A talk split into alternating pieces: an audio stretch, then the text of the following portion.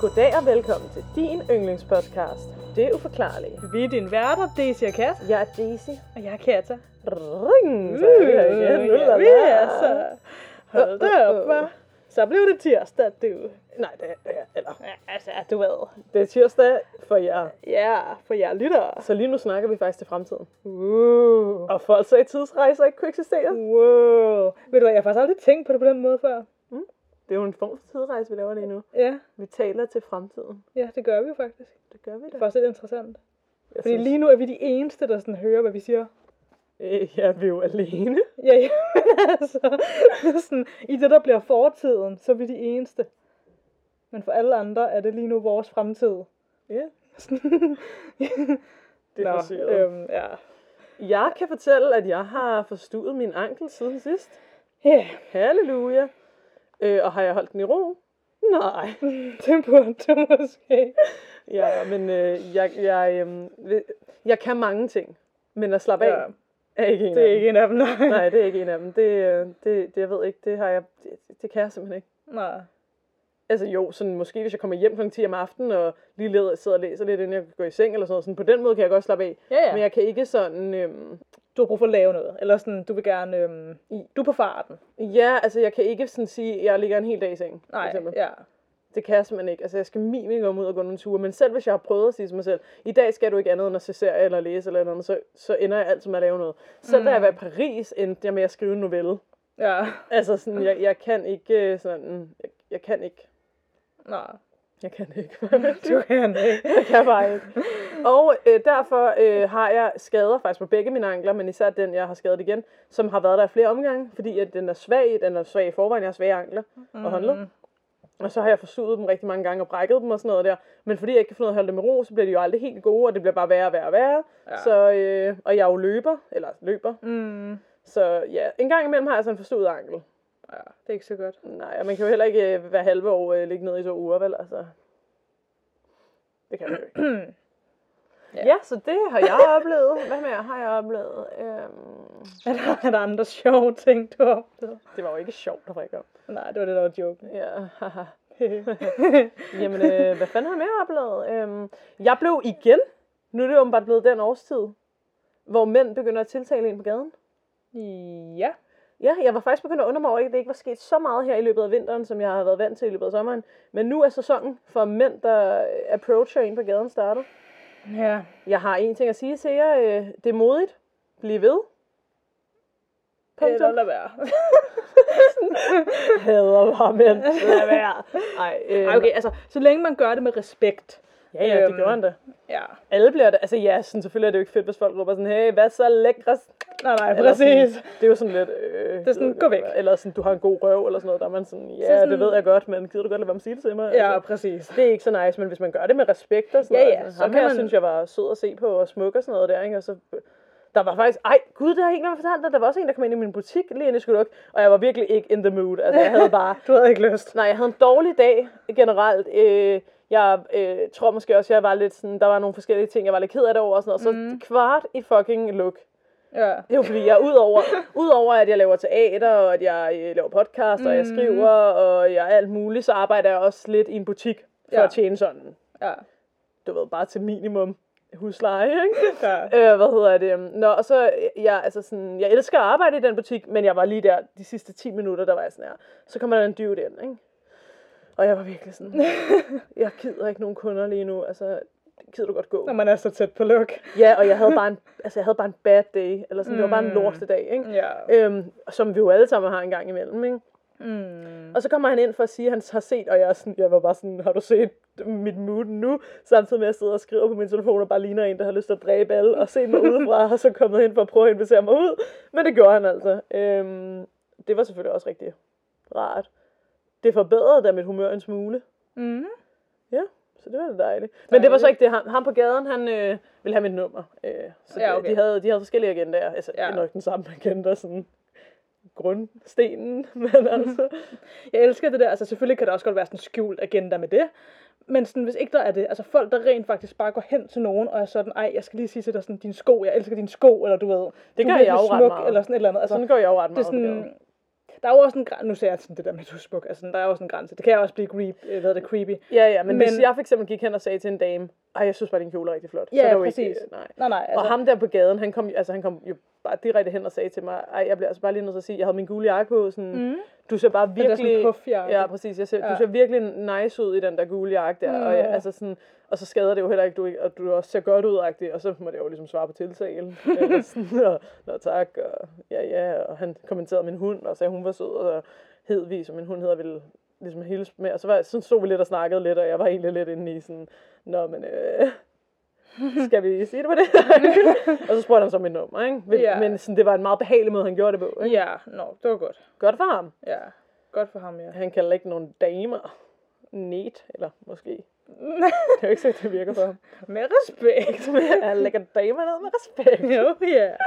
Den bedste måde at lægge damer ned på. Nå, men det var egentlig ikke, det var ikke for at snakke om alle de fyre, der var kommet hen til mig. Fordi altså, nu lyder det som om jeg er mega... Nej, men jeg forstår godt, hvad det lyder som om jeg er mega sådan eftertragtet, hvor sådan rap, mand. Det vil jeg ikke sige, jeg er. Men sæsonen er startet. Ja. Den famøse sæson. Den famøse at blive tiltalt på gaden sæson. Ja.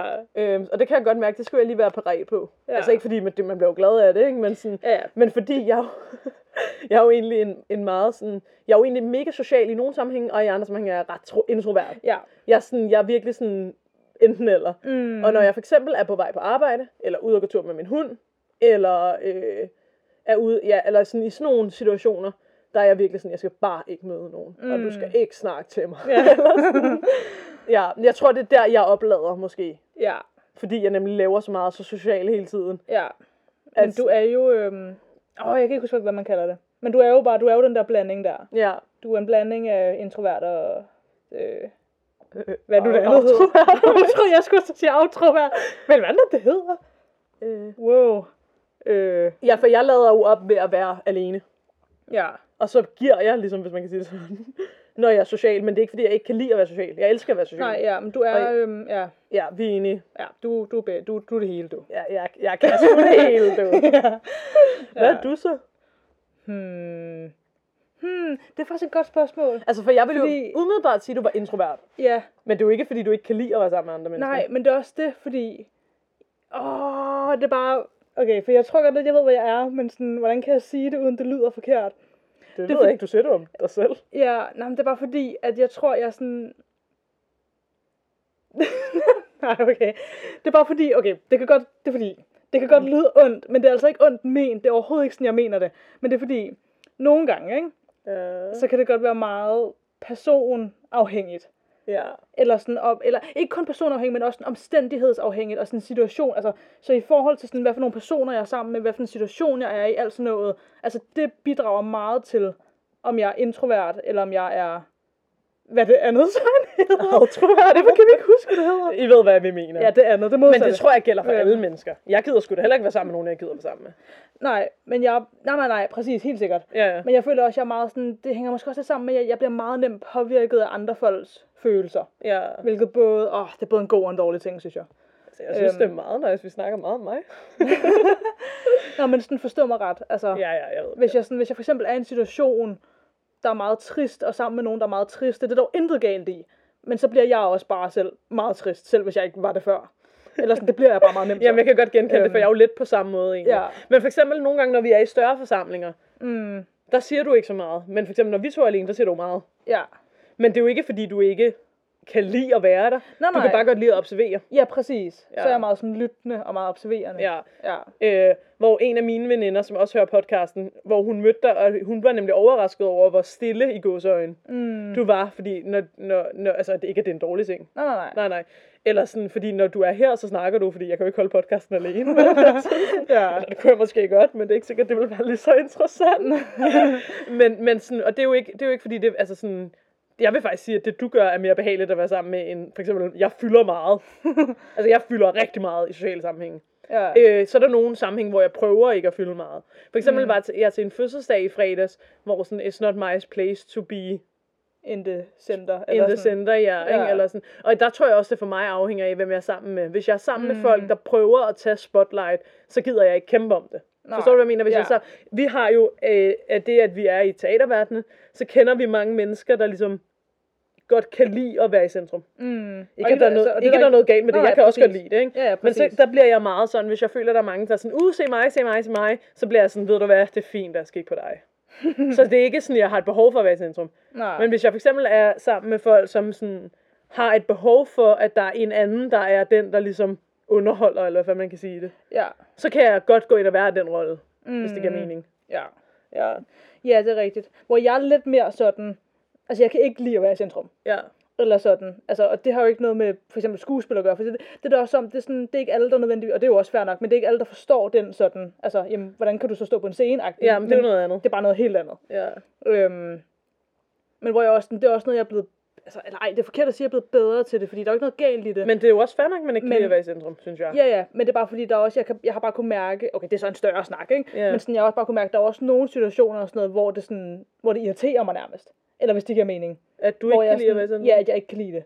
Fordi der er situationer, hvor jeg vil ønske, at jeg, altså, at det var mindre sådan, altså i gåseøjne ubehageligt for mig at være i centrum. Jeg ved ikke helt, om det giver mening. Jo, det giver mening, fordi jeg kan godt, altså jeg har jo haft angst og sådan noget, ikke? Ja. Altså ikke lige så, altså ikke sådan mega slem, men altså jeg har haft nogle angstanfald og sådan noget. Og jeg kan godt nogle gange, især hvis jeg har en dårlig dag, eller en dårlig periode, så kan jeg godt mærke, at jeg har svære, så skal jeg tvinge mig selv til sociale arrangementer. Ja.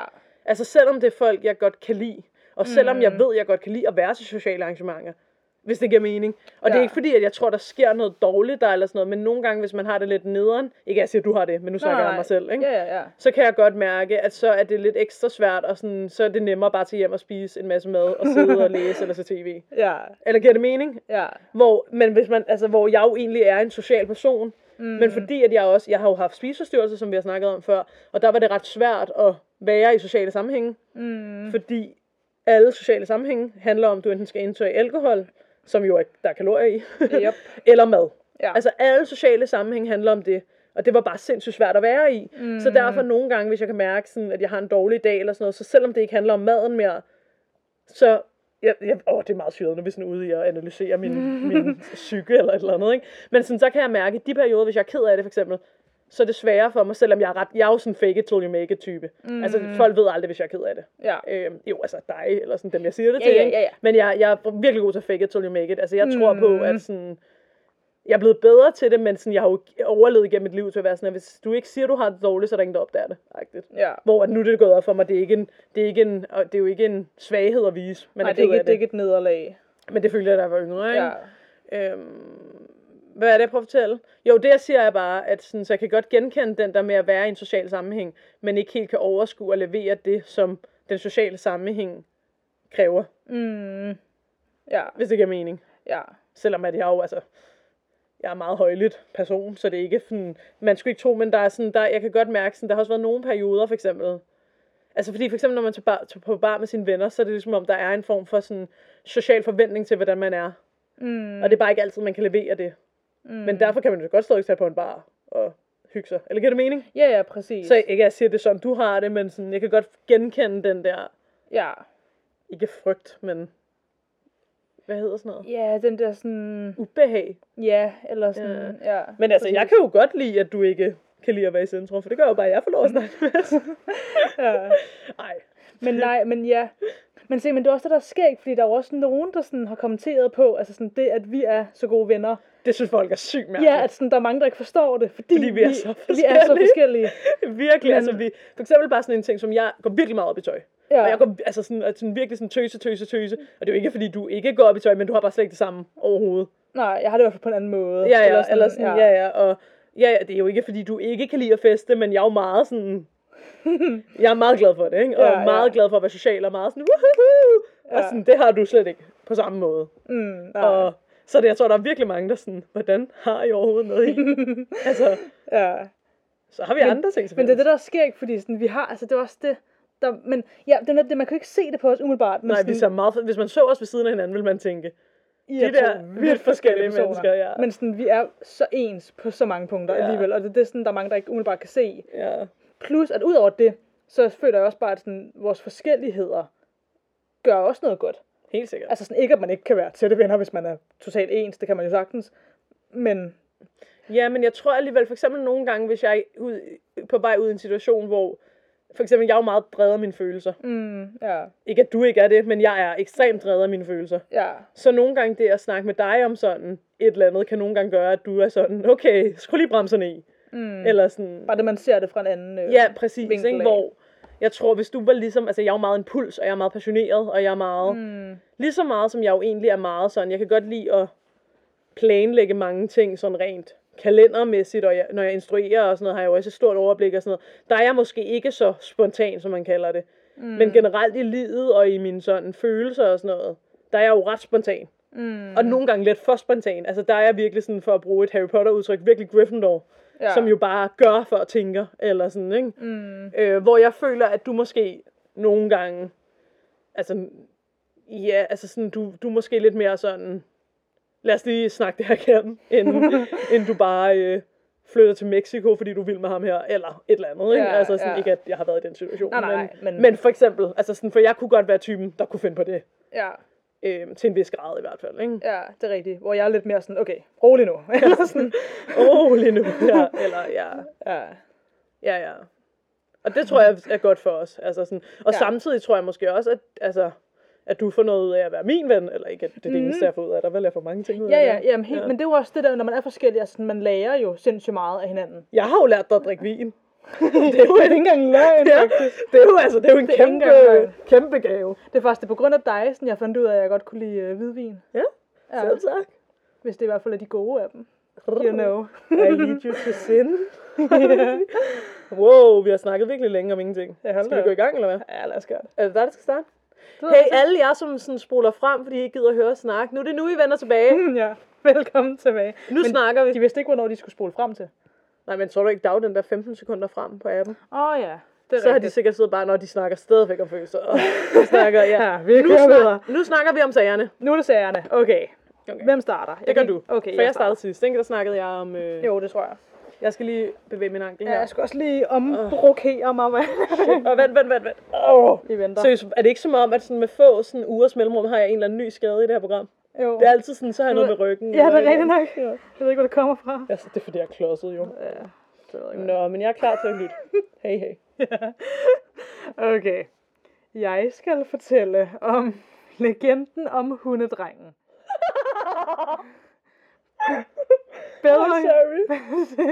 Bedre kendt som The Dog Boy. Okay. Wow, dit grin. Det var virkelig godt. Jeg mente det. Ja, det kunne jeg godt høre. Okay. For at kopiere dig, hvordan jeg vil sige. Tak. Ja, selv tak. I USA, så er der en delstat, der hedder Arkansas. Og i den delstat, der ligger der en by, der hedder Little Rock. Og tæt på den by, i et område ved navn Cleburne County, der finder man den lille by ved navn Quitman. Jeg ved ikke, hvorfor jeg griner så meget. Nå. I downtown Quitman, der ligger der et viktoriansk hus, som mange mener er hjemsøgt af mange forskellige ting. Blandt andet en soldat fra 1. verdenskrig og en helt almindelig familie. Men hvorfor tror folk, at du... Hvorfor snakker du sådan her? Jeg ved det ikke. Jeg prøver sådan her. Der er lige 20 års lytter, der stoppede med det. Ja, yeah, I know. Jeg beklager meget.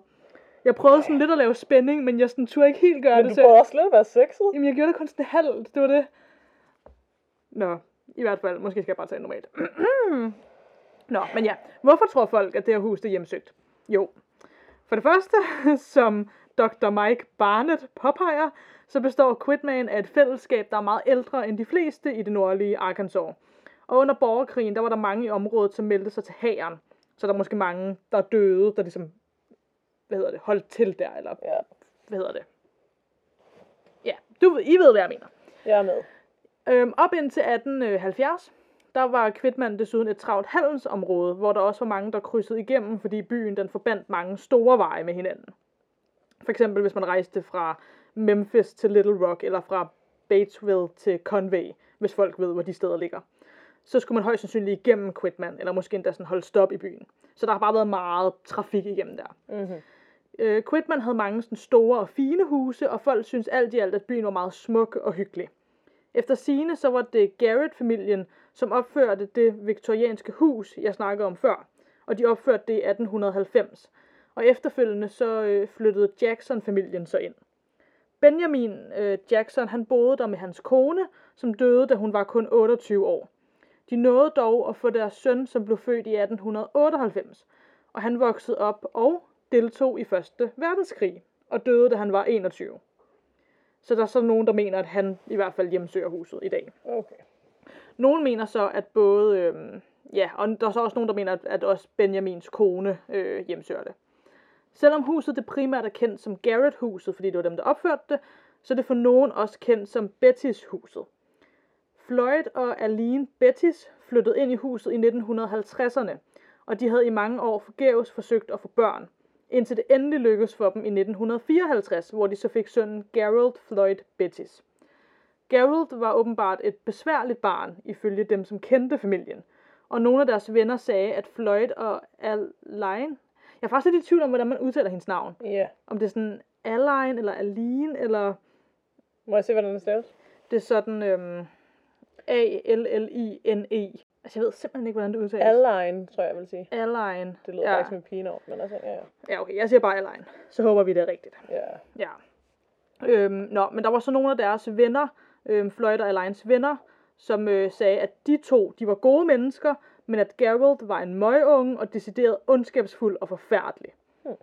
Han fik hurtigt, Gerald fik hurtigt en hobby, som gik ud på at samle på ejerløse katte og hunde og tage dem med hjem, hvilket så gjorde, at han fik det her øgenavn Dogboy eller hundedrengen. Hvad gjorde han ved dem? Ja, det var så det. Åh nej. Ja, nej. Han gjorde nemlig desværre mere end bare at tage dem med hjem. Han torturerede dem. Og der var nogle naboer, der sagde, at de kunne høre de her dyr hyle og skrige inden for huset af. Hvorfor gjorde de ikke noget ved det? Ja, det var så det. Jeg tror, folk de var bange for ham. Altså, jeg tror, folk var decideret bange for Gerald. Især da han voksede op. Hvor gammel var du, så han sagde, han var? Jeg sagde ikke. På det her tidspunkt var han bare barn. Okay. Det var her, hvor han ligesom begyndte på de her ting.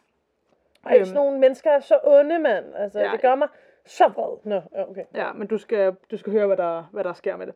Nej.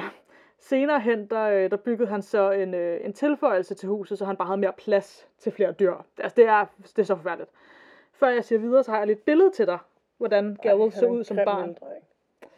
Han ligner en normal dreng. Ja, han ligner en normal dreng. Altså. Men det var forfærdeligt. Nej, jeg kan ikke holde ud og høre det her. Ja, jeg synes faktisk næsten, det er værre, når mennesker bliver myrdet. Altså, jeg kan seriøst. Det ved jeg jo godt, at det er jo...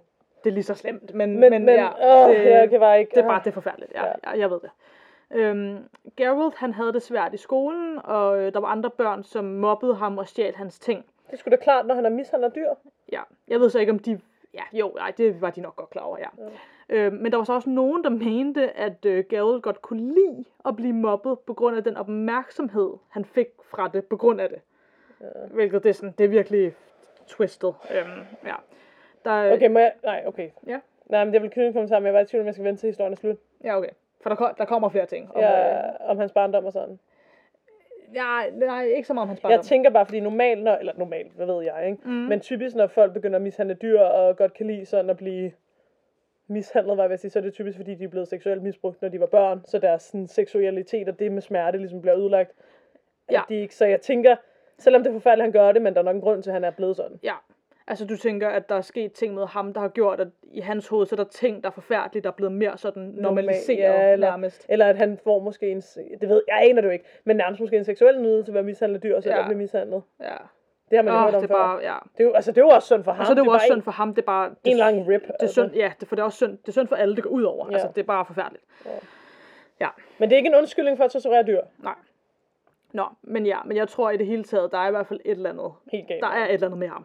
For der var så også, der var et tilfælde i den lokale rådhushal, hvor der var sådan et stort familiearrangement, hvor Gerald, han var med til det her arrangement, ja. Og så havde han så taget en liggestol med derhen, hvor han satte sig den her liggestol foran alle, hvor alle kunne se det, så lagde han sig ned på den, og så havde han så sådan en klasse vindruer med, som han tog frem og bare begyndte med at ligge og spise foran alle. Altså, det i sig selv er også bare... Men det er jo ikke decideret farligt, Nej, det er sådan, han gør ikke nogen fortræd, men jeg tror bare, det byggede også bare på den der teori med, at der var nogen, der sagde, at han godt kunne lide opmærksomheden, og han kunne godt lide, at folk de talte om ham og sådan noget. Ja, det kan mening. Så I don't know. Hjemme i huset, og det er så også det, der er vildt. Hjemme i huset, der tvang han... Altså, han var et barn på det tidspunkt, ikke? men han tvang sine forældre til kun at befinde sig på den øvre etage af huset. Og han gik så op og gav dem mad, når han syntes, det var tid til, at de skulle spise. Altså, de der forældre, what the fuck? Jeg ved det ikke. Det er så mærkeligt. Altså, jeg tror, altså... Jeg ved det jo ikke. Jeg var der ikke, hvordan jeg vil sige. Men altså, det lyder næsten på nogle af de her ting, som forældrene var bange for ham, hvilket det er sindssygt at tænke på. Ja. Altså, hele det her er bare sindssygt, ja. Selvfølgelig kan et barn jo også godt være mega creepy, men så skal man have for hjælp på en eller anden måde. Eller? Jeg ved ikke, det er virkelig, ja. Nå. Som voksen, og på et tidspunkt som teenager også, så var han blev næsten 2 meter høj og vejede cirka 130 kilo. Altså, så han var... Et monster. Han var en big boy. Ja. Ja. Rygterne lød så på, altså også som han blev ældre, der lød rygterne på, at han slog sine forældre. Eller i det hele taget bare var sådan voldelig over for dem. Og en nabo havde engang set ham forsøge at smide sin far ud af vinduet fra første sal. Og det var da han var teenager. Og Floyd, som var faren, han fik så heldigvis, altså han holdt fast i kanten af vinduet og hang så der, indtil politiet dukkede op. Floyd, han døde så i 1981 inde i huset på grund af en sygdom, han fik. Det var i hvert fald den officielle melding. Der er så nogen, der mener, at han døde, fordi han blev skubbet ned ad trappen og brækkede halsen. Så ja, der er så også nogen, der mener, at han hjemsøger huset i dag. Yeah. De fleste i byen var rædselsslagne for Gerald, da alle de her ting, de ligesom... folk, de vidste... Rygter, ja. Ja, folk hørte om alle de her ting, ikke? Så folk var bare bange for Gerald. Yeah. Og folk, der havde været tæt på ham... Og det er så også det, der er interessant. For der var også et rygte med... Eller folk, der ligesom havde været tæt på ham om aftenen eller om natten specifikt, sagde, at hans øjne nærmest lyste i mørket. Han har været sådan en monster? Eller ja, og jeg begynder... Altså, det der, hvor jeg begynder med at tænke på sådan, du ved, var han besat? Altså, var han sådan nærmest... Altså, var han et eller andet overnaturligt på en eller anden måde? Et djævelyngel eller sådan noget? Ja, eller sådan et eller andet. Det bare, altså, hvor kom det der med øjnene lige pludselig fra? Medmindre det bare er rygter i byen. Medmindre det er sådan, okay, han var så skræmmende, at folk de fandt på de der ting. Jeg ved det gør det. Ja, så var der et tilfælde, hvor deres ene nabo stod og trimmede et træ i hans baghave på et tidspunkt, og det var sådan en direkte nabo til Gerald-huset. Ja. Og så var der sådan nogle af de her blade, han havde trimmet der træ, så var nogle af bladene, der var fløjet ind i Geralds baghave. Og Gerald var så gået over til naboen og begyndte med at råbe ham, på grund af de her blade. Og så gået igen. Og lidt efter, så kom en af Geralds onkler, som jeg tror også boede i byen. Han kom så over til naboen og spurgte, om han måtte... Ej, det er jo ikke sjovt, men det er bare fordi, det er så absurd. Han gik over til den samme nabo og spurgte, om han ikke måtte låne en pistol, fordi at Gerald havde sagt til ham, altså onklen, at han skulle hjælpe med at fjerne de der blade, og han havde brug for et eller andet våben, for han var simpelthen for bange for, at Gerald ville blive sur. Altså, han var så bange for Gerald. Altså, hvorfor kommer han så og hjælper? Jeg tror ikke, han turde ikke sige nej. Altså, jeg tror, det var Gerald tog fat på ham og sagde, du skal hjælpe mig med de her blade, og onklen turde ikke sige nej. Til gengæld havde han, altså han følte, han skulle have et våben på sig, fordi han var så bange. Var det syret? Det syret, ja. Ja. I 1980'erne, der faldt Alline, altså moren, og brækkede hendes hofte. Ja, spørgsmålet er, om hun faldt. Yeah. Det ved man ikke. Hun brækkede i hvert fald sin hofte og kom så på hospitalet. Og her var der så en af sygeplejerskerne, der overså Gerald holde fast i moren og sige til hende, at hvis hun nogensinde fortalte nogen, hvad han havde gjort, så ville han sørge for, at hun blev anholdt.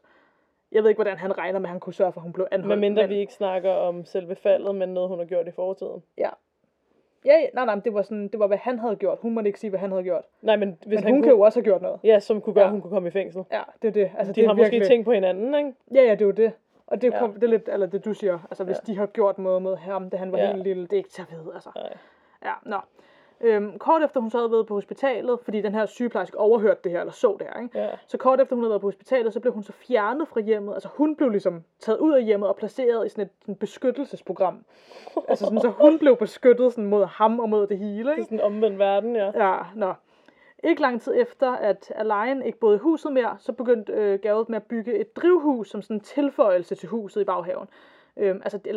Det var en form for drivhus, men det hang ligesom sammen med selve huset på en eller anden måde, så det var nærmest en udestue-drivhusagtigt. Og her der begyndte han så med at plante og sælge stoffer.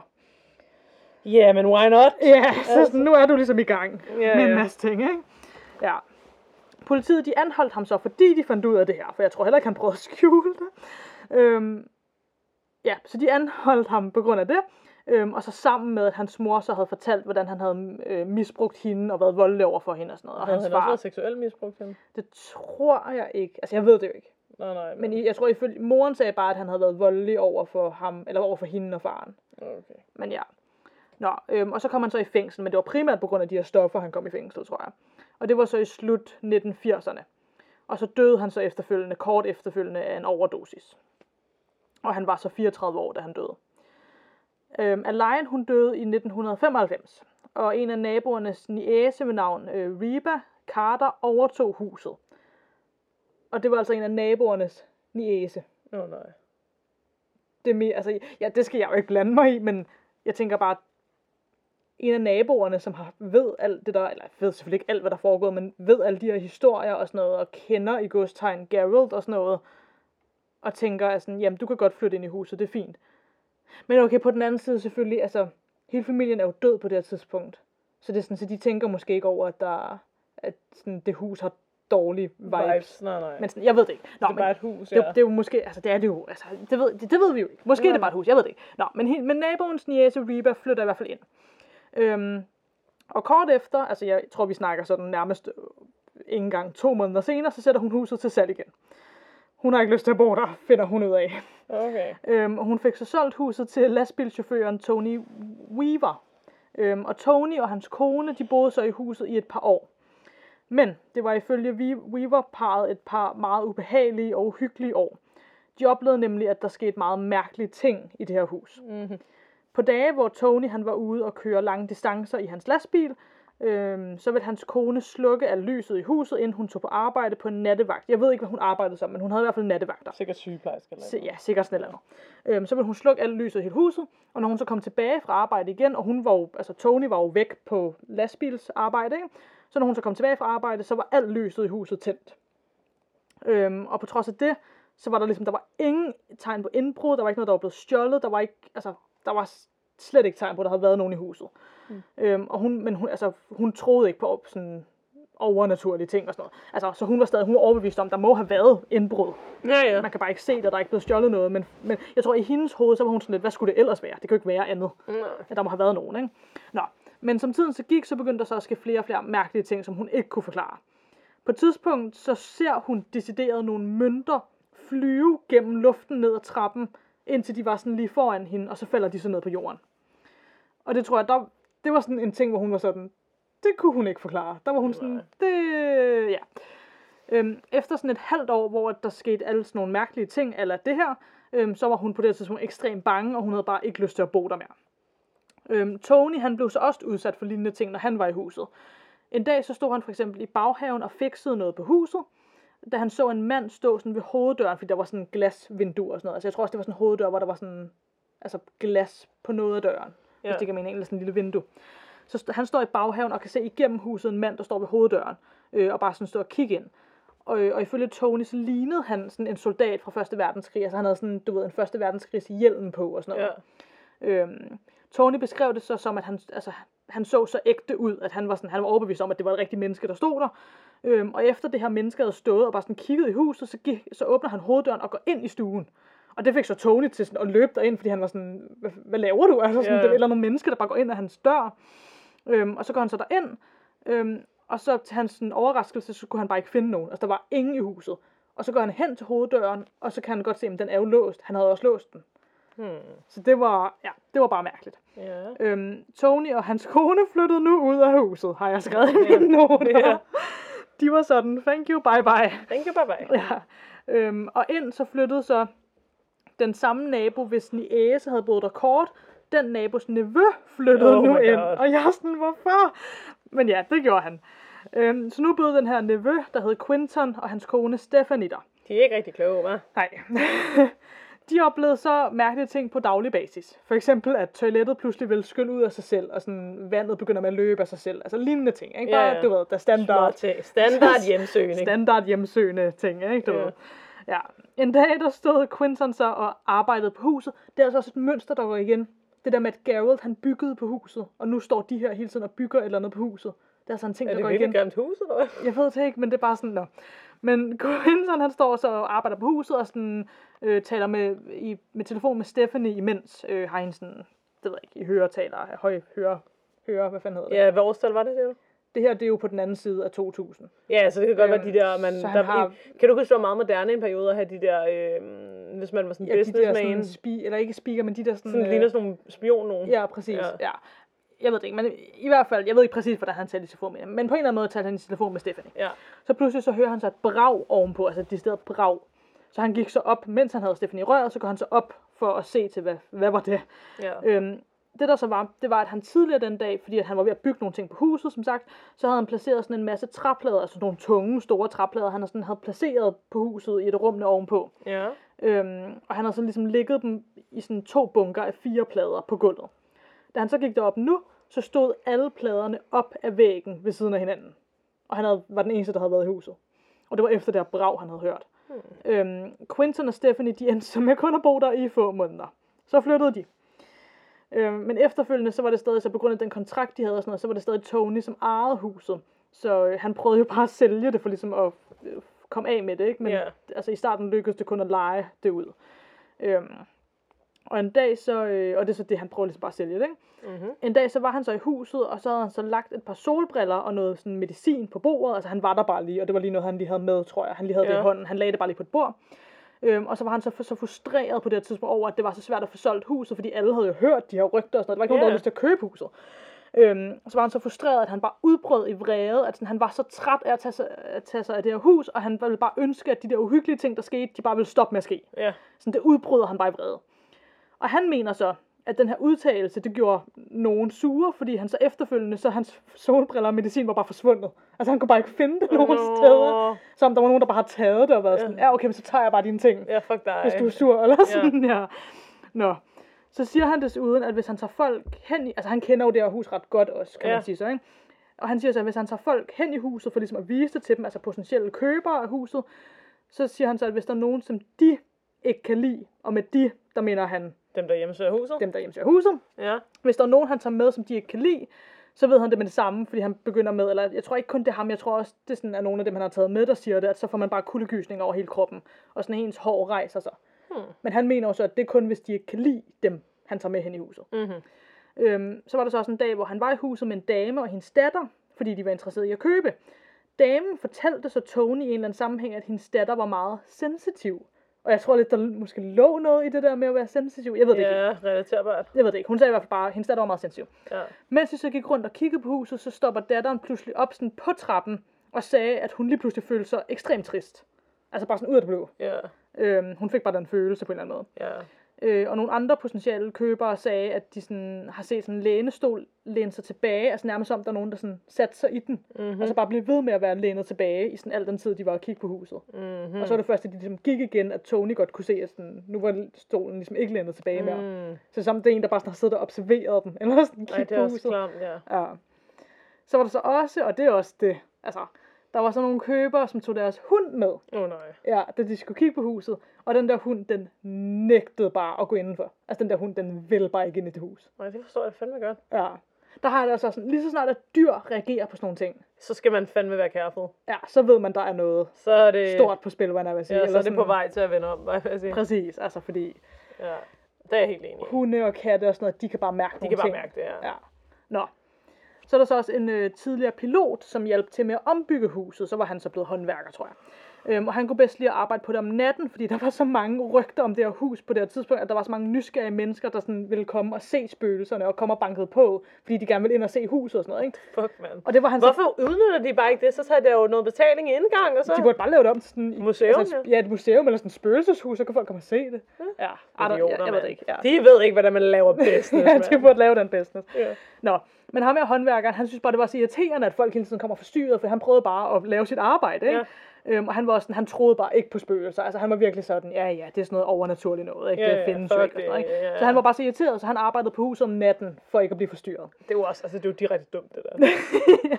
Det er bare sådan, det er alt det, man ikke skal gøre, hvis det var en gyserfilm. Ja, præcis. Du bærer jo selv om det. Ja, nå.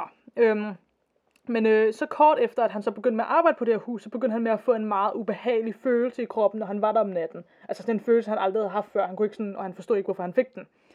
Og så fik han også, altså han følte ligesom indimellem, at der var nogen, der kiggede på ham, mens han arbejdede, selvom han vidste, at han var alene, og han forstod ikke, hvorfor får han de her følelser. Det var bare... Det er han... måske fordi huset er hjemsøgt. Ja, men for ham tror jeg, det var meget sådan fremmed og meget mærkeligt. Ja. Nå, der gik så heller ikke lang tid, før han begyndte med at se en mand stå inde i et vindue fra huset og kigge på ham, når han ligesom ankom til huset i bil om natten. Og han beskrev den her mand som, at han ligesom han havde en brun jakke på og en butterfly. Og når han jo så parkerede bilen og gik ind i huset, så var der jo ikke nogen. Så der tror jeg også, han selv begyndte at være sådan lidt, okay. Hvorfor gik man også ind, når man ser, der står sådan en creep der? Jeg ved det ikke. Altså, han var jo håndværker på huset. Jeg tror bare, han har været sådan... Jeg ved det ikke. Han har tænkt, du skal ikke være her. Ja, præcis. Du skal ikke være her. Jeg ved det ikke. Nå. I en af tilføjelserne til huset, som er en af dem, jeg tror, Gerald byggede dengang, så ham her håndværkeren så også en mand, som han mener må være Gerald. Altså, når han har hørt historierne, så tænker han, det må være Gerald. Mm-hmm. Han var bare inde i den her tilføjelse af huset, og så lige pludselig så kommer der bare en sådan stor mand med langt brunt hår og sådan intense øjne, som gik lige ind foran ham og bare stod og kiggede på ham. Og jeg tror, han har bare sådan stået og kigget tilbage på ham og været sådan, hej med dig, ja. Og så lidt efter, så ham her den store mand, han gik så videre ned ad gangen og forsvandt sådan ud i luften, ifølge ham her håndværkeren. Okay. Og han mener så, det var Gerald. Han har så også flere gange oplevet, at han pludselig kunne mærke sådan en kold vind eller sådan et pust, altså sådan nærmest på hans nakke lige pludselig. Mm-hmm. Og andre gange, så han kunne høre fodtrinsen lige ved siden af ham, eller sådan et brag. Der er igen det der med et brag, han har kunne høre. Selvom han ikke kunne se, altså selvom han kunne høre fodtrinsen lige foran ham, så har han ikke kunne se noget eller nogen. Yeah. Og han beskriver det som, at dem, der er i huset, de ligesom gør ham opmærksom på, at de er der på en eller anden måde. Det er sådan, det er den, tror jeg, vibe, han har, det var det, han fik ud af det. At sådan, det er fordi, de fortæller ham, de er der. Yeah. Nå. Efterfølgende, så har der så været paranormale efterforskere ude og kigge på huset. Altså folk, der sådan, du ved, tager ud med sådan udstyr og sådan noget og efterforsker, ikke? Yeah. Og de fandt så flere steder i huset, som på sådan uforklarlig vis var markant koldere end sådan andre steder i huset. Ja. Og de kunne ikke forklare, hvorfor det burde ikke være koldere. Og så er der så også, de har så også ved hjælp af sådan forskelligt udstyr, så har de så fundet sådan steder i huset, der havde sådan energifelt. Altså hvor der ikke burde være noget energi, altså sådan elektrisk energi, hvor det ikke giver mening. Under deres første efterforskning, så gik de på et tidspunkt tilbage ud til bilen for at hente noget mere udstyr, og alle, de var tre efterforskere, og alle tre, de kigger sådan på samme tid, sådan ind tilbage i et af vinduerne. Altså jeg tror heller ikke, de helt vidste, hvorfor de kiggede ind igen. Og så ser de alle tre sådan et ansigt, der bare står i vinduerne og kigger på dem. Selvom, det klamt. Ja, selvom de, sådan, de vidste, de var det eneste i huset her. Ja. De så tilbage, de her efterforskere, på et senere tidspunkt, og den her gang så havde de så et medium med sig, altså... Ja, ifølge nogen, så er det sådan nogen, der kan sådan kommunikere med de døde. Ja. Og det her medium kom så i kontakt, mente hun, med en, som hun mente måtte være Gerald. Og hun sagde, at Gerald forbandede dem og sagde, at de skulle skride deres vej. De havde så også videokameraer med begge gange, og optog sådan deres, altså det, når de gik rundt i huset, så sådan optog de bare med kameraer, fordi så tror jeg, de tænker, hvad nu hvis de kan se noget på kameraet bagefter. Ja. Og de opfangede så blandt andet det, man kalder for sådan spirit orbs, som er bare sådan små kugler, der flyver gennem luften. Ja, det har jeg hørt om før, som, ja, og så er der så nogen, der mener, fordi at der, man mener ikke, man kan forklare, jamen, hvor kommer de fra, bare fordi man kan se det på en optagelse. Det burde ikke være der-agtigt. Ja. Og så er der nogen, der bare mener, okay, men det er et tegn på, at der ligesom er sådan spøgelser, eller sådan spirit-aktivitet, eller sådan. Ja, okay. Nå. Og så er der vel nogen, der bare tænker, at det er bare en fejl. Det er eller noget med kameraet, eller det er noget med lyset, eller der er nok nogen, der har en eller anden logisk forklaring på det, eller sådan i gåsetegn logisk forklaring. Det er der sikkert, det ved jeg ikke. Jeg har bare ikke hørt den, men ja. Udover det, og det er så også det, der er lidt interessant, så var der flere optagelserne, som efterfølgende var blevet slettet, altså uden at de havde slettet dem, de var bare sådan blevet fjernet, som om, og de kunne ikke, de forstod ikke, hvorfor de bare var væk. Der var optagelser, der bare var væk. Og det så har jeg så skrevet sådan en note med, altså som om der nærmest er nogen, der sådan er sørget for, at de er blevet slettet, hvis der var noget på dem, de ikke skulle se, eller sådan ikke måtte se. Ja, så vil jeg gerne sige tak til arkansasonline.com, readersdigest.ca og medium.com. Tak for jer til jer. Altså, man kan jo ikke rigtig sige noget andet end... Nej. Fordi jeg tænker også, tiden går. Ja, det gør den. Så måske jeg bare skal... Ja, vi kan godt bare gå videre til din sag. Fordi det der er jo, ham der Gerald var en klammert. Mm. Og det med spøgelserne, det er jo man... Altså enten tror man på det, eller så tror man ikke på det. Præcis. Det er sådan, det er enten eller, altså, eller det kan godt være, der er en mellemvej, vi ikke kender til, men ja, vi er enige. Det er jo ligesom, hvad det er. Det er, hvad det er. Ja. Tiden går, klokken slår, vennerne, og selvom I elsker at høre på os, vil I også gerne have, at vi slutter på et tidspunkt. Ja, for søren. Man har jo, skal jo have tid til andre ting. Ikke lige præcis, ellers skal man. Okay, jeg har valgt at tage en af de mest populære konspirationsteorier op, som der findes overhovedet. Fedt. Ja. Jeg vil helt sikkert ikke dække den til fulde, og hvis man er en, der går meget op i den her konspirationsteori, vil de sikkert synes, at det, jeg skal sige, ikke er fyldestgørende. Men for alle os, som, eller alle jer, som bare gerne vil høre sådan lige overall, her kommer den. Og ja, og man kan jo skrive til os, hvis man føler, at vi mangler noget vigtigt, og så kan vi jo lave et sådan correction corner, hvad hedder det, hvis man har en eller anden vigtig detalje om om det, jeg skal snakke om, man synes, jeg skulle have fortalt, som jeg ikke fortæller her om lidt. Mm. Det også, tænker jeg også i det hele taget gerne må. Altså også bare, hvis vi har kommentarer til det, vi siger. Og sådan, bare skriv til os. Bare skriv ind. Okay, men vi har alle sammen ventet på det. Ja. Vi har alle sammen undret os over, hvorfor vi ikke har snakket om det endnu. Okay. Det har jeg i hvert fald hørt flere sige og skrive til os. Ja. Og grunden til, at jeg ikke har snakket om det før, det er, fordi jeg følte, det var mig, der burde tage den. Fordi jeg er den type. Men det var, fordi jeg følte, jeg egentlig ikke vidste nok om det til egentlig at... Og tage den op. Fordi det er en ret stor konspirationsteori. Ja. Men her kommer den. Jeg skal tale om Illuminati. Selvfølgelig. Og da, hvis nogen skulle tage den op, så var det jo mig. Ja. Okay. Konspirationsdronningen. Det er mig. Nå. Men utrolig nok, så starter den her konspiration, eller har den oprindelse i noget, der rent faktisk er sandt, og har en historisk begyndelse. Så det er ikke kun ghosts and magic. Det har, fordi en fyr, der hedder Adam Weishaupt, som var en tysk professor og var en del af det, der hedder frimurerorganisationagtigt, han var inspireret af fransk filosofi, mest sekularisme, som var troen på politiske forhold, skal diskuteres uden om religion. Han var tilhænger af rationelle tanker. Og han bestemte sig altså for tilbage den 1. maj 1776 i Tyskland at oprette en organisation baseret på hans overbevisninger. Og det skete i byen Ingolstadt. Som er, i noget, der hedder Bayern, whatever.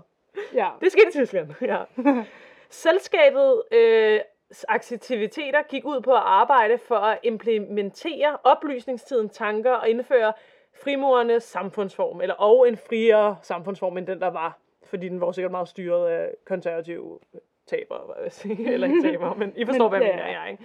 Det var i 1776, de ville have noget nyt, ikke? Foreningen her, den valgte en ugle som sit symbol, som en henvisning til den romerske gudinde, Minerva, eller Minerva, jeg kan ikke udtale det, men ligesom Minerva, hvordan når man nedtaler det? I ved, hvad jeg mener. Ligesom Athene, bare den romerske, ikke? Ja. Det var i hvert fald symbolet til at starte med, fordi vi ved alle sammen, hvis man kender den her konspirationsteori, så er der andre symboler, som er... Men det startede ligesom med den her ugle, ikke? Nå, den gode gamle ugle. Nå, baggrunden for grundlæggelsen af den her forening var, at det intellektuelle klima på universitetet var behersket af tidligere medlemmer af det, som var blevet opløst i 1773, som hed, og det udtaler jeg helt sikkert forkert, det her, Jesuiterorden. Altså Jesuiterordenen. Og det var en orden, der var dannet af præster, der ubetinget skulle stille sig til rådighed for paven, så det var altså en meget... religiøs orden, som Adam her følte styret universitetet stadigvæk-agtigt, ikke? Den kun 28-årige Adam her var den eneste i lærerstaten, som han åbenbart var en del af, som han kun var 28, der havde en ikke-jesuistisk, jeg kan ikke udtale, baggrund. Og han ville altså rigtig gerne kunne oplyse om oplysningstidens tanker og idéer, som jo handler om, at man skal tænke selv, og derfor følte han sig ligesom isoleret fra sine andre kollegaer. Og derfor fandt han sig på at danne den her gruppe, som skulle ligesom dyrke hans egen overbevisninger, ikke? Og for at beskytte sine elever mod den der mere religiøse tilgang til tingene, så begyndte han ligesom at prædike, var jeg ved at sige, sin tro, hvis man kan sige det. Det er jo ikke en tro, når det ikke har noget med religion at gøre, men sine overbevisninger, ikke? Ja. Og han ville netop skabe eleverne adgang til moderne, kirkekritiske litteratur. Og han grundlagde den her hemmelige visdomsforbund, altså det blev en hemmelig organisation for dem, der er sådan så... Og dengang i 1700-tallet her, der var gruppen nok mere en antigejstlig læseklub mere, end det var noget andet. Og man tror, at den startede ud med kun at have omkring 20 medlemmer. Så det startede ligesom ud sådan med at være sådan en, vi kan ikke lide det hele handler om religion, nu starter vi vores oplysningsagtige gruppe. Bevægelse. Ja. Det skal jo starte et sted. Ja. Så indtil videre er der jo egentlig ikke noget sådan forkert ved det her. Indtil videre er det jo bare en gruppe.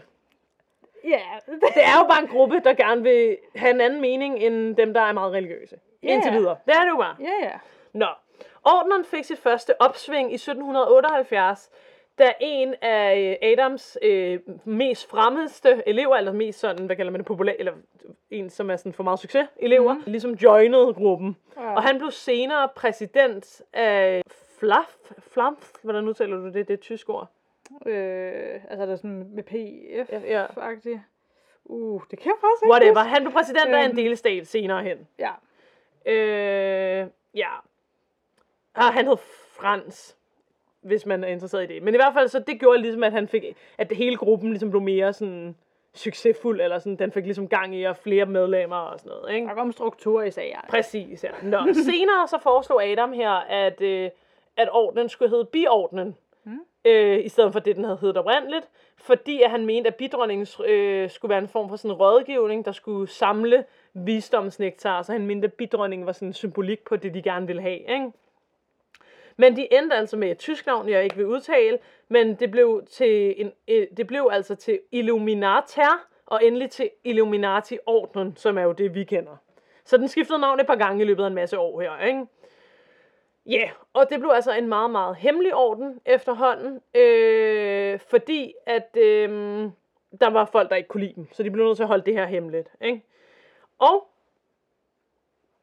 som jeg allerede har sagt, men nu siger det lige igen, så fokuserede gruppen på, at den enkelte skulle tillade sig viden, skulle hjælpe med at forbedre samfundet, og på den måde hjælpe alle til at få frie tanker. Det var ligesom det, de ville.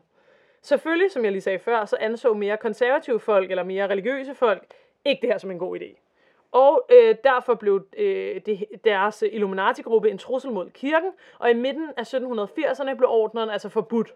Og der er også, jeg har læst op steder, at de blev jagtet og dræbt, og det blev forbudt at modtage, altså at få folk til at prøve at være, altså de måtte ikke gå ud på gaden og sige, vil du være en del af vores orden? Mm. Altså det blev fuldstændig forbudt-agtigt, ikke? Mm. Men Adam Weishaupt og hans fæller blev altså ved med at mødes i hemmelighed, og blev ved med at holde deres hemmelige Illuminati-orden ved hævd, eller hvad man siger det, ikke?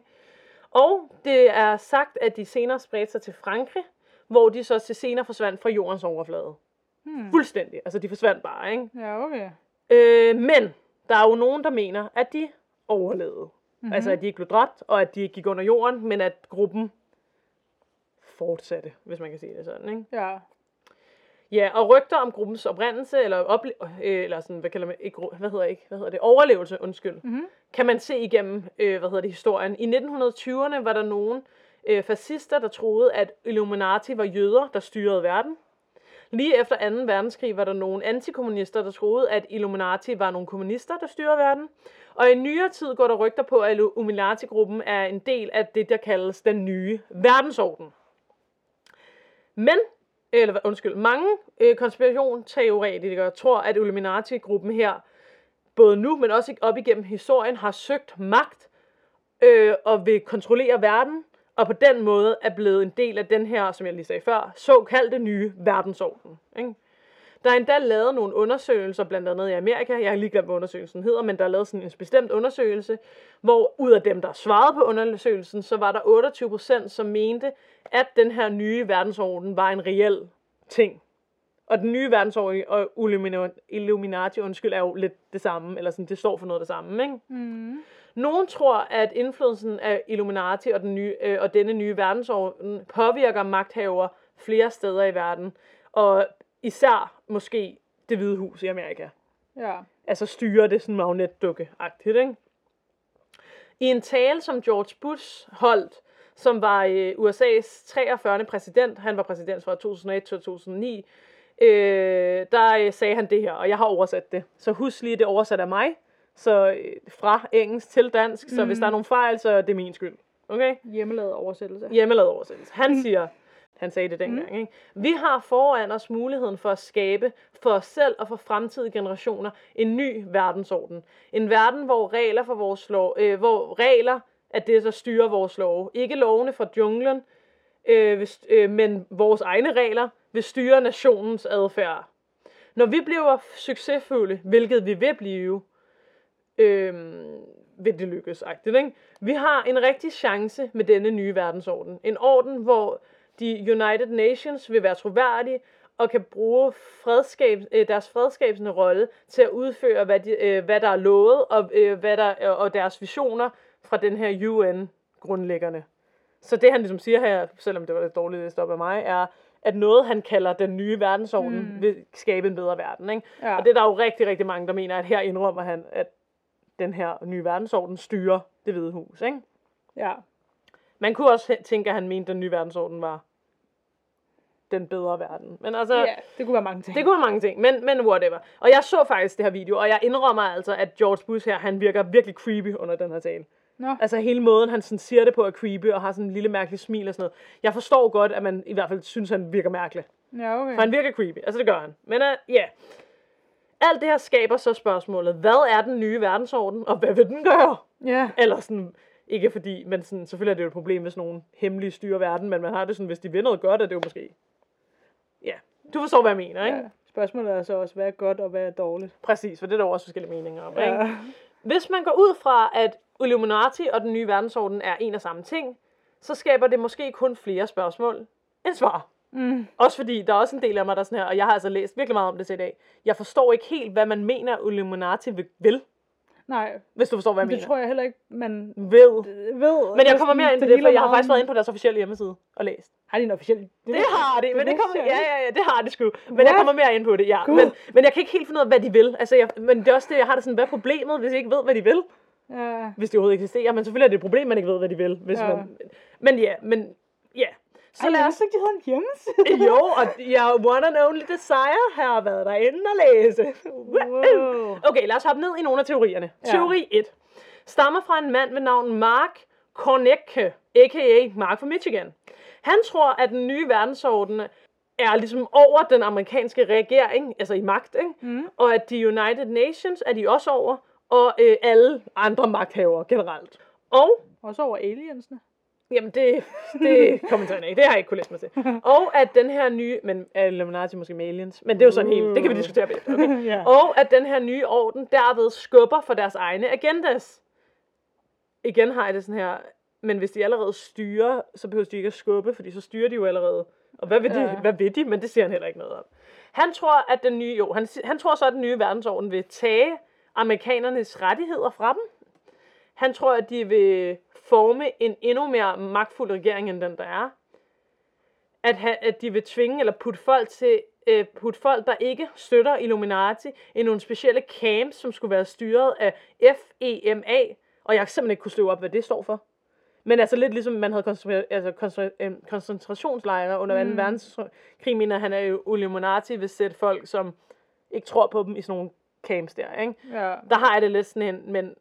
Hvis nu så hele verden ikke støttede dem, vil alle så komme i sådan en camp, eller hvad? Jeg forstår. Nå, ja, whatever. Måske det der deres mål, at få nok, der tror på det. Og til at slå igennem. Ja.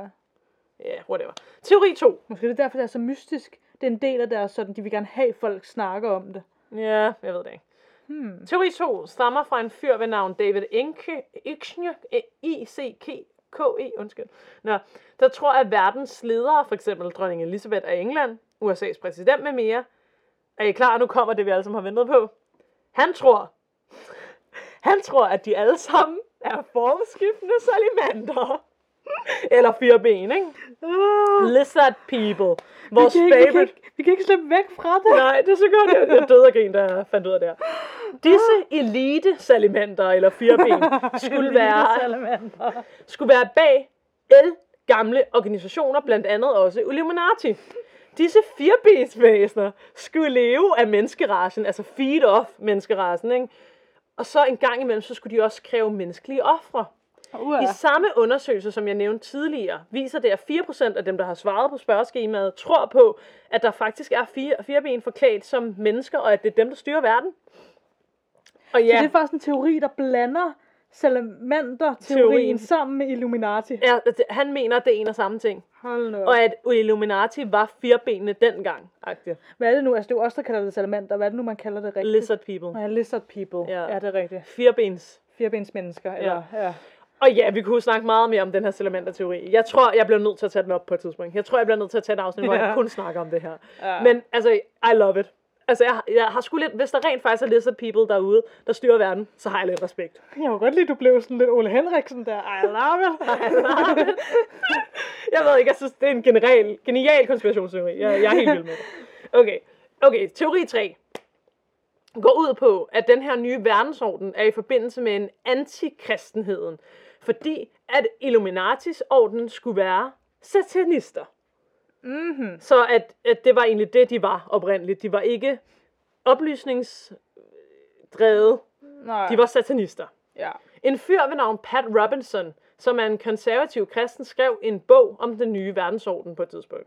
Og her påstår han, at Illuminati er skyld i følgende: den franske revolution, tilblivelsen af kommunistens manifest, USA's centralbank og centralbank, altså styrer pengene i verden, agtigt, ikke?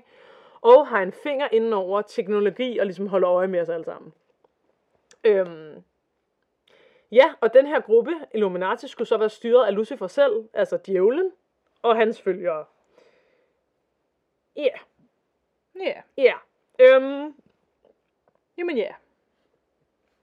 Teori 4 kommer fra en Donald Marshall, der tror, at Illuminati-ordren dræber kendte mennesker og erstatter dem med kloner, som så kan hjælpe dem med at hjernevaske vores samfund. Ja, det har jeg godt hørt før. Det her, det er lige før, jeg er lige så glad for den her teori, som jeg er for lizard people. Men jamen, er der ikke også noget med det? Jeg tror også, der er nogen med lizard people, der mener, at det også er kendte og magtfulde mennesker, der er blevet dræbt, og så det er en lizard, der ligesom har taget deres. Jeg overvejede at snakke om det, men vi snakkede bare så meget om Justin Bieber i et andet afsnit, at jeg tænker, at jeg gemmer det til, hvis jeg tager den. Ja. Fordi de her konspirationsteorier mener, at kendte kloner er afsløret af internettet. Og der er blandt andet sådan nogen som Beyoncé, Eminem, Al Rocker og mange flere skulle være kloner. Ja. Der er også mange, der mener, at de rent faktisk har beviser på det her. Blandt andet er der en film, hvor Eminem bliver interviewet, og han bare lige pludselig står med åben mund og ligner en komplet tåbe mega længe. Og jeg har set klippet. Han ser helt fucked ud. Og når han så endelig ligesom vender tilbage til overfladen og sådan... intervieweren spørger sådan, hvad sker der for dig? Så siger han, at live-tv freaker ham ud. Og jeg indrømmer, at den der video, den er altså virkelig... Altså, det, jeg forstår godt, man tænker, what the fuck is going on? Men jeg tænkte også, det kan være, at han bare har taget meget hash, eller stoffer, eller... Der kan være mange ting. Ja, der kan være forklaringer på det. Ja, men jeg indrømmer, at han ser helt fucked ud. Ja. Der er også en film, hvor Al Rocker, som jo er sådan en interviewer og tv-vært og værvært og sådan noget i Amerika, ikke? Ja. Ligesom fryser midt i noget live-tv. Og det ser altså... Det er endnu syret end Eminem. Han har et virkelig mærkeligt udtryk. Det er som om, at der er på et tidspunkt, hvor at en af dem, han står og snakker med, siger et bestemt ord. Jeg tror, det er ghost, måske, hun siger, eller sådan noget. Altså og så, følelse, eller? Ja, det kan godt være, jeg husker forkert. Ja. Men jeg tror, det er ghost. Ja. Og så er det som om, at det ord, det er nærmest sådan, er kodet i hans hjerne, og så er det bare sådan, og så fryser han bare i sådan en mega syret ansigtsudtryk. Okay. Altså, den video, den skal du næsten se. Ja, du må lige vise den til mig bagefter. Ja, fordi det er sådan, det er som om, det er sådan, at der er et ord, der er kodet til ham, og så står han bare, og så har han sådan mega sådan udtryk. Helt vildt længe. Ej, hvor mærkeligt. Ja, og så er der sådan nogen, der mener, at nu får han ny data i hjernen, eller sådan, nu bliver han sådan loaded, eller får ny information-agtigt fra dem, der styrer ham, ikke? Der er også en video af Beyoncé... Dårligt tidspunkt at gøre det på. Ja, med mindre, at det er ordet, der gør, at sådan, det trigger et eller andet i ham, hvis nu det er sådan kodeord, eller sådan noget. Ja. Men ja, der er også en video af Beyoncé, hvor hun i mega lang tid sidder og ligner, hun er i trance eller noget. Altså hun sidder sådan lidt og bevæger sig frem og tilbage og laver sådan noget agtigt ansigt. Okay. Men der har jeg det også sådan, det kan også være, hun ikke er med at skrive en sang i hjernen eller et eller andet. Altså det kan jo være, fordi jeg tror, det ligner, hun er inde og se en fodboldkamp eller sådan noget. Så det kan være, hun bare zoner ud. Eller, ved, ikke? Men jeg indrømmer, det ser weird ud, ikke? Det er ikke alle, der tror, at kendte mennesker er kloner, men mange tror, at kendte mennesker rent faktisk er en del af Illuminati. Så er vi ligesom til en helt anden teori, der ligesom handler om, at de er en del af Illuminati. Altså, ikke? Så man får en invitation, når man er kendt nok. Eller er magtfuld nok. Ja. For eksempel mener folk, at noget tøj Beyoncé har gået med, som har trekantsmønster, og noget trekantshåndtegn, hun laver, og som Jay-Z også laver tit, symboliserer pyramiden, som er Illuminatis mest kendte symbol den dag i dag, som vi alle sammen kender, ikke? Ja, det er den, de fleste har set, tror jeg. Jeg ved ikke helt, hvornår den her Illuminati-gruppe skiftede logo, men det gjorde de i hvert fald. Og den er jo faktisk også på dollarsedlen. Ja. Når Jay-Z og Beyoncé, som sagt, laver tit det her trekantshåndtegn, men altså Jay-Z's firma, som jeg lige har glemt, Rockefeller, hvad fanden er nu det hedder, de har jo også en trekant, som symbol. Nå, okay. Ja, men så er der jo så nogen, der mener, at han har valgt det symbol, fordi at han er Illuminati, ikke? Ja. Ja. Navnet på deres barn er jo Blue Ivy, og det mener folk så er et tegn på, at de støtter Illuminati, for de tror på, at det står for, er du klar? Ja. Born under evil Illuminati's very youngest. Og der har jeg det sådan her, men hvorfor skulle man sige, at Illuminati er ond, hvis man selv er en del af dem? Ja. Men jeg synes, den er lidt langt ud, ikke? Begge stjerner har benægtet at have noget med Illuminati at gøre, for det er en kæmpe sådan ting, at folk tror, de er Illuminati, ikke? Ja. Andre kendte, som for eksempel Kanye West, der ejer en halskæde, der har et symbol, der står, der ligner The Eye of Horus, eller Horus øje, som jo også er association til Illuminati. Mener, at han også er en del af det, ikke? Mm. Og øjet her skulle stå for, i Illuminatis verden, hvad vil jeg sige, ikke? Stå for mennesket, selv det svageste menneske, er magtfuldt og øverst i fodkæden, og at en opvågning fra alle andre menneskers blinde syn kan opstå, og så kan du se sandheden, som er det Illuminati, som står for. Ikke? Mm-hmm. Andre kendte folk, som er blevet beskyldt for at være Illuminati, er Lady Gaga, Rihanna, Madonna, Katy Perry, og ja, mange, mange flere, ikke?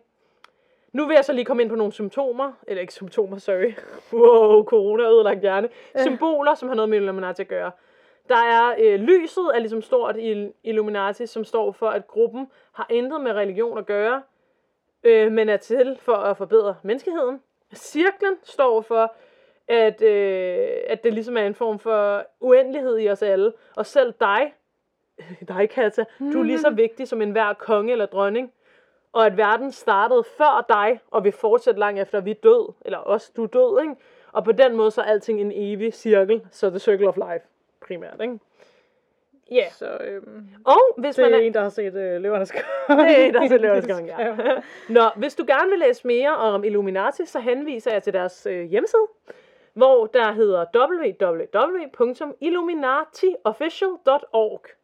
Og man kan faktisk også, det har jeg så ikke gjort, men jeg har set andre, der har gjort det, skrive til dem og forsvare og sådan noget. Du kan da ansøge om at blive medlem. Om du bliver det ved jeg ikke. Men, og man kunne sikkert, jeg gad ikke læse hele hjemmesiden i gang. Men jeg har været inde og læse, og det er da interessant. Ja. Hvem styrer den hjemmeside? Det synes jeg er interessant. Det gør Illuminati. Ja, men jeg synes også, det er fed tanke om, sådan, hvis de har sådan nogen, der styrer deres, I don't know, PR eller sådan noget. Som er sådan, ej, nu har Beyoncé altså gået med den jakke alt for længe, eller sådan. Nu bliver hun altså nødt til at få en trekanthalskæde i stedet, fordi ellers så. Nå, ja, og man kan jo altid dykke ned i, der er virkelig mange sådan, på internettet af, med så sætte en kendte mennesker, som har en jakke med et øje på, og det betyder, men jeg har det sådan, jeg kunne sikkert også godt, hvis nogen dykkede ned i mig lige, når jeg var med i Illuminati, altså sådan. Og især det der med trekantsymbolet, altså man kan altså finde trekant i så mange ting. Man kan finde en trekant i så mange ting, altså bare tænk på fucking dødsregalerne i Harry Potter, det er også en trekant. Ja. Yeah.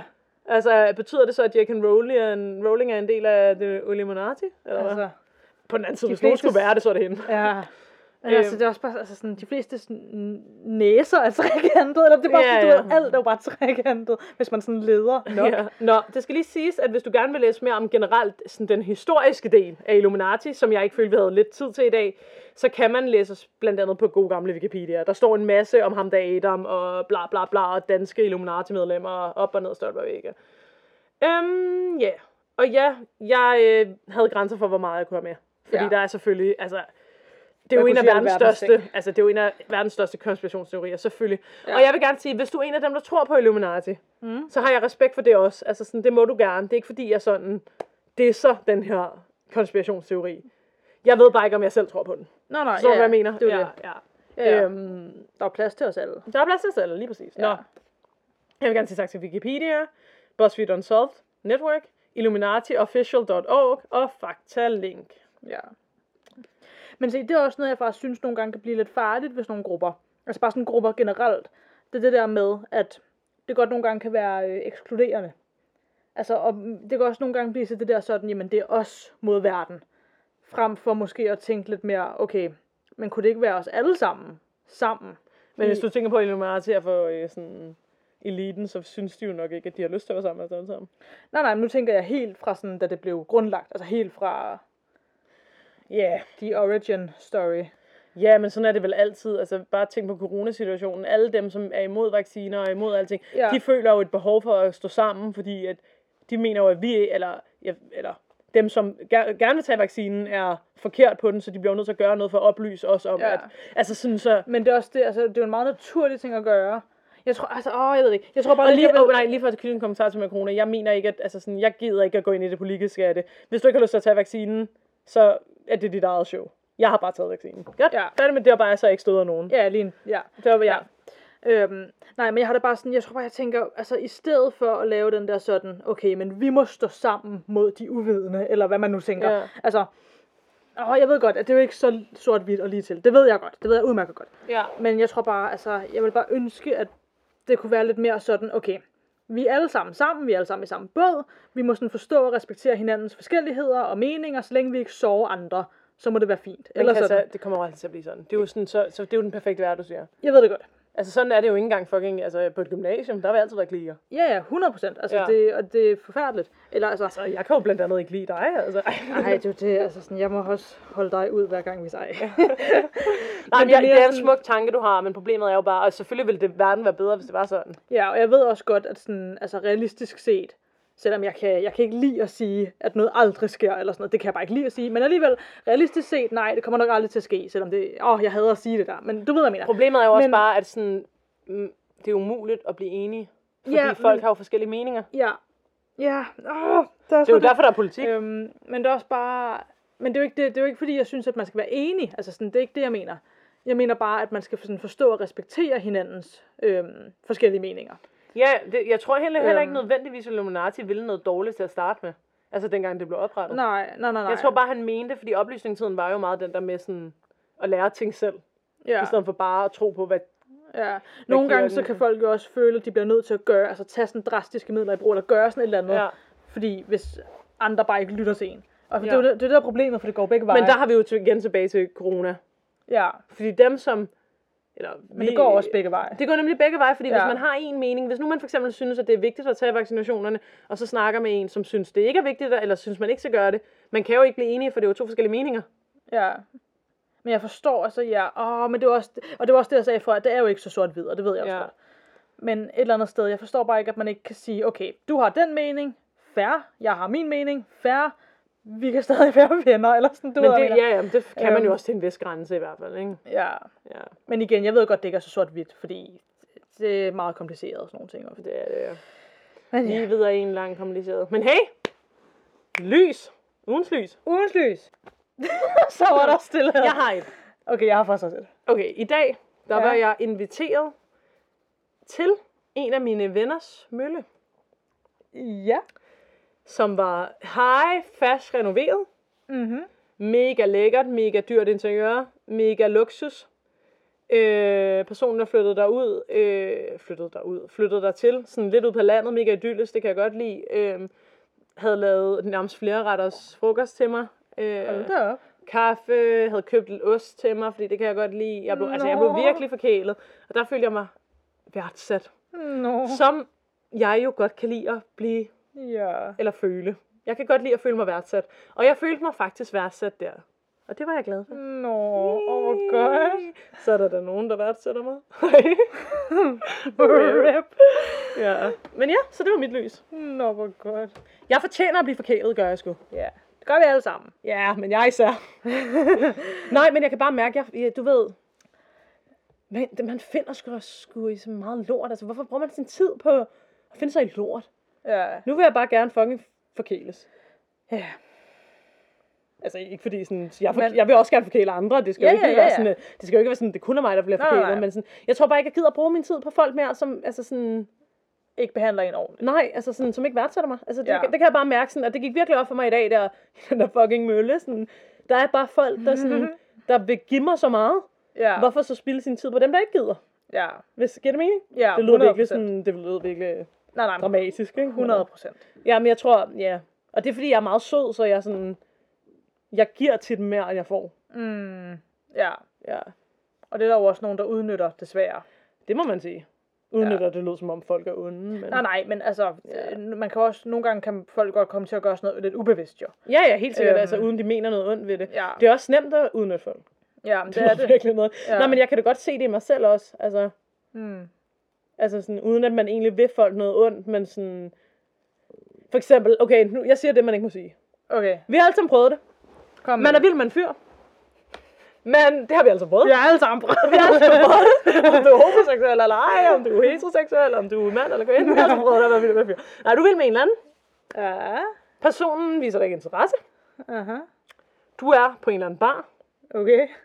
Så er der måske en eller anden, som du kender i forvejen, ikke kender i forvejen, eller et eller andet, som du måske ved har en svaghed for dig, eller også er det bare en eller anden, der ligger an på dig, whatever. Du tænker, fint nok, personen jeg er vild med, kan godt tåle at blive lidt jaloux. Altså, jeg siger ikke, det er noget, jeg lige har gjort, jeg siger bare, jeg har gjort det i mit liv. Mm. Det er jo at udnytte folk. Det er det jo. Ja. Og jeg tager vædde på, at de fleste mennesker har gjort det. Mm, eller i hvert fald haft tanken. Ja, eller i hvert fald haft tanken. Ja. Okay, det lyder som om jeg er en fucking røvhul, ikke? Nej. Men sådan, ja. Altså, det var bare et eksempel. Jeg siger ikke, det altid handler om jalousi. Jeg hører, hvad du siger. Ja. Men det, ja. Og det er jo at udnytte folk, hvis man bruger et andet menneske, for eksempel. Ja. Eller udnytte folk, hvis man sådan, for eksempel, det er jo også at udnytte folk, hvis man tænker, ej, du vil altid helt vildt gerne være sammen med mig.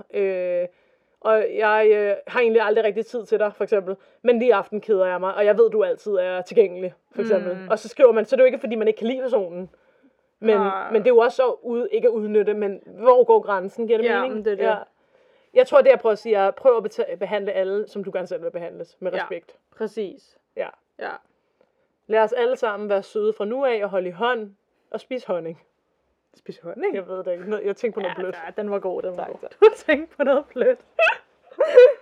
Ja, der var også andre ting, der er blevet, men det vil jeg ikke sige højt her. Okay, så cutter vi. Hvad er dit lys? Nå ja, mit lys. Mit lys. Hey. Vi spiller forestilling igen. Jamen, det var ikke endnu. Nej, men det er lige om lidt. Ja, jeg ved ikke, det var lige det, jeg tænkte på. 11. og 12. februar har vi lige 2 sidste forestillinger i denne omgang. Det bliver så godt. Det gør det virkelig. Det bliver så godt. Vi lægger dem ned. Det gør vi. Altså, jeg er ikke selv på scenen. Ja. Men det gør vi. Og det er som kontekst til dem, der ikke ved det. Jeg er skuespiller i en forestilling. Daisy er instruktør. Vi spillede i november. Og blev desværre nødt til at lukke nogle af forestillingerne ned. Hvordan vil jeg kalde det? På grund af corona. Så nu spiller vi igen til februar. Oh yeah. Ja, så er det ikke på torsdag, vi har prøve? Jo. Vi har nærmest ingen prøver, jeg er faktisk virkelig nervøs. Yeah. Jeg er faktisk virkelig sådan, wow, damn. Hvordan skal vi? Det er en ret lang forestilling, sådan, what the fuck. Ja. Men det er jo selvfølgelig ikke mig, der fejler på scenen, hvis I laver fejl, altså. Ja, det var et godt lys. Vi har prøver på torsdag, og det bliver fantastisk. Det bliver godt. Klokken, hvad er det, vi starter 7:30 om aftenen? Ja, noget omkring. Det bliver en hård dag. Jeg skal på arbejde først i 9 timer, og så skal jeg undervise, og så skal vi have prøve. Det var en god dag. Jamen, godt for dig. Men var det så det? Det tænker jeg. Ja, men så until then. Wow, vi bliver nødt til at tage det forfra. Okay. Jamen, var det så det? Det tænker jeg. Jamen så, until then. Og til alle ånderne derude. Please don't. Hjemsøg os.